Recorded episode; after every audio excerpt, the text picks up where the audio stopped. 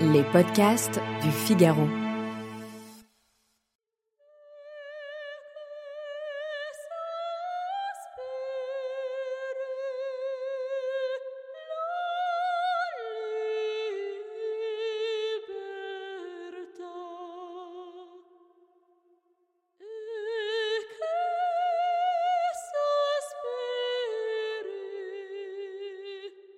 Le nom de Nathalie Dessay, la célèbre colorature française, vous est sûrement familier. Voici ce qu'elle confessait à propos du chant. Ne pas éprouver le même plaisir en allemand qu'en italien. En italien, je la cite ici, Je ne dois produire aucun effort, je me régale à dire les mots et tout devient plus facile. Nous allons tenter de creuser dans cet épisode le lien très particulier, qui nous semble presque évident mais qui est difficile à cerner, entre la langue italienne et la musique, entre l'italien et l'opéra. Je suis Victoire Lemoigne, journaliste au Figaro, et aujourd'hui dans le moment des mots, je reçois pour parler de ce sujet Andrea Fabiano. Bonjour Andrea. Bonjour. Vous êtes professeur de littérature et culture italienne à Sorbonne Université et votre activité de recherche concerne principalement l'histoire de la dramaturgie italienne et de l'opéra au XVIIe, XIXe siècle et puis sa fécondité en France. Alors Andrea, on ne pose même plus la question, tant cela semble évident, mais l'Italie est-il bien le berceau de, l'opéra? Et qu'appelle-t-on au fait par opéra? Oui, effectivement, l'Italie est, le berceau de l'opéra. Euh, c'est là dû à un mouvement des créations artistiques et dramaturgiques euh, qui concerne euh, l'Italie à la fin du XVIe siècle, hein, au moment où les, les écrivains, les dramaturges italiens essayent d'innover en termes de dramaturgie. Où nous avons la pastorale dramatique euh, qui naît, celle qu'on appelle la commedia dell'arte, et en même temps l'opéra. On pense qu'un spectacle entièrement chanté, c'est ça l'opéra, un spectacle qui est entièrement chanté, puisse être euh, un spectacle agréable pour les cours euh, des États italiens de l'époque beaucoup plus que la tragédie, désormais insupportable pour tous les courtisans. Et on dit souvent que l'italien est la langue privilégiée, du coup, pour l'opéra. Euh, est-ce qu'il y a quelque chose dans sa phonétique, dans son phrasé, qui fait que c'est une langue plus facile à chanter que le français ou l'allemand, par exemple? Oh, celle-là, c'était l'idée des Rousseau, de Jean-Jacques Rousseau au XVIIIe siècle, mais c'était une idée plutôt polémique que, réelle.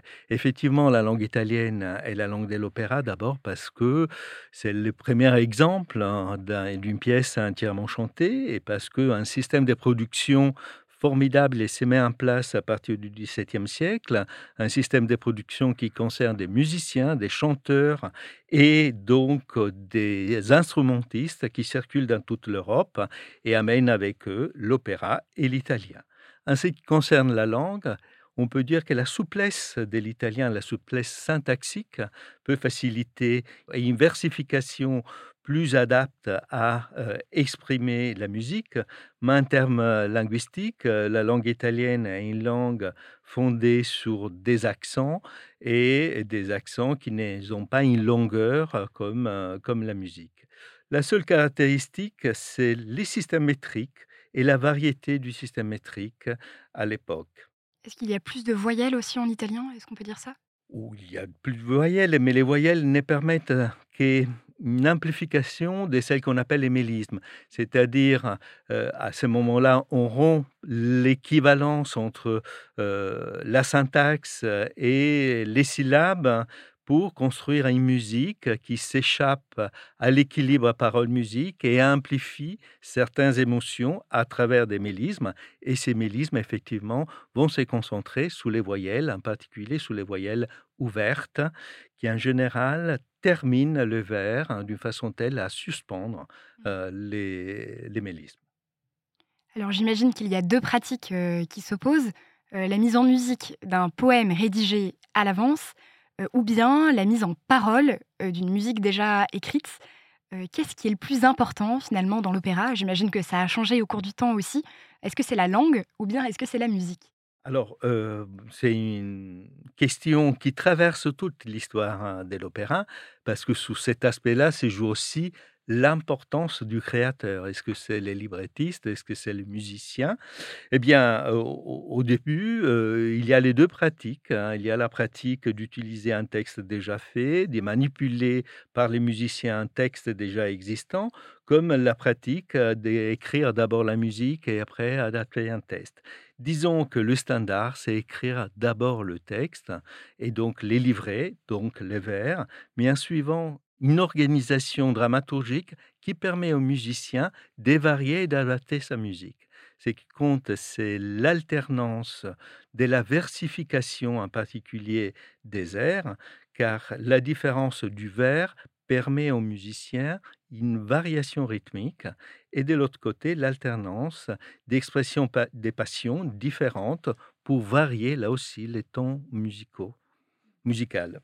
Est-ce que vous avez des, des exemples d'opéras où il y a eu une primauté justement euh, particulière du texte? Alors, euh, disons que tous les opéras du début du XVIIe siècle, celles qu'on appelle recitar cantando, ont évidemment une prééminence sous les textes, les opéras de Monteverdi par exemple, ou celle qu'on appelle la première un opéra, les, les de Caccini.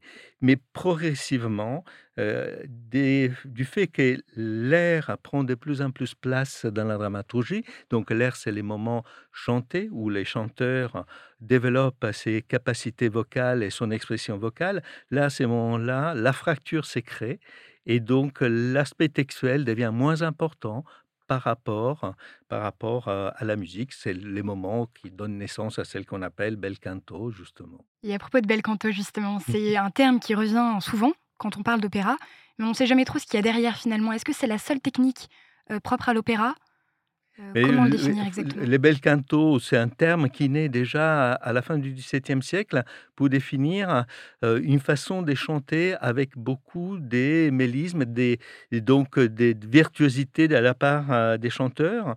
Et ça reste jusqu'aux années 20, 30 euh, euh, du 19e siècle.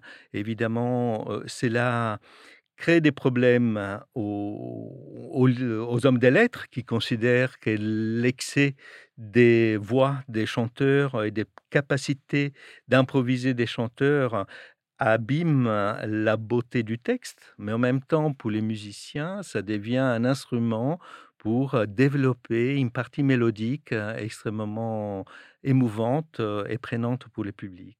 Je vais revenir à la langue. Euh, Est-ce que l'opéra italien a toujours cherché à respecter la, la prosodie de la langue, la bonne prononciation des syllabes, ou est-ce qu'il s'est permis quelques libertés? Alors, il faut faire la différence entre les deux systèmes hein, qu'il y a dans un opéra italien. C'est là jusqu'à la fin du XVIIIe siècle, entre les récitatifs et l'air.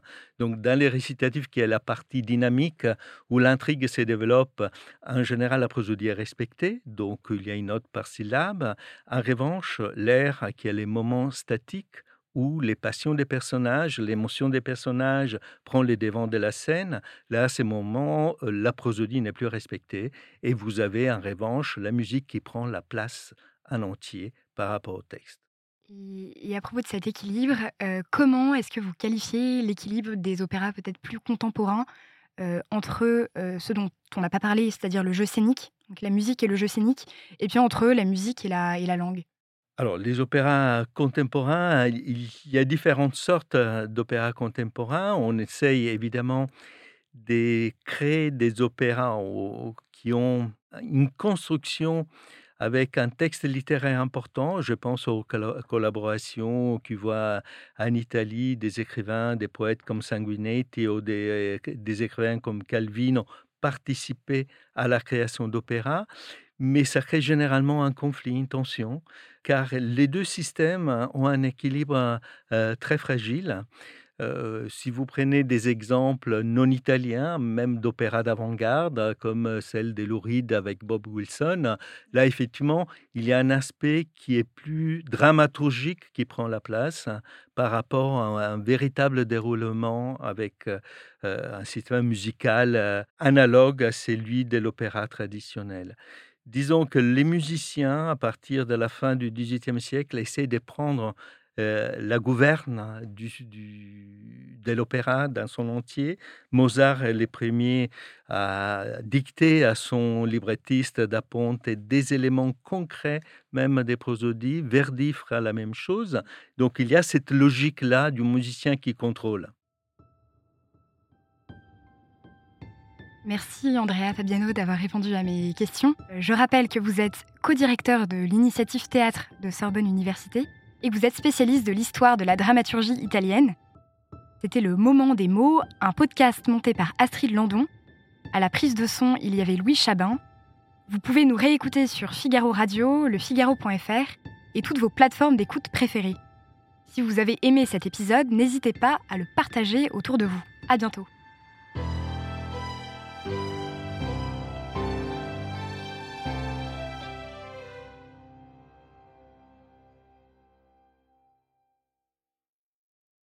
Nos ados ont vu tous les Miyazaki. Ils rêvent qu'on les emmène au Japon. Alors je vous donne rendez-vous au musée Ghibli à Tokyo, où vous serez transporté dans l'imaginaire du studio. Incroyable. Mon mari, lui, rêve de s'immerger à fond dans la culture nippone. Après un cours de dessin manga avec un artiste, je vous propose d'assister à une cérémonie du thé. Waouh Et pour une expérience unique jusqu'au soleil levant, je vous ai réservé une nuit dans un joli ryokan avec un dîner traditionnel.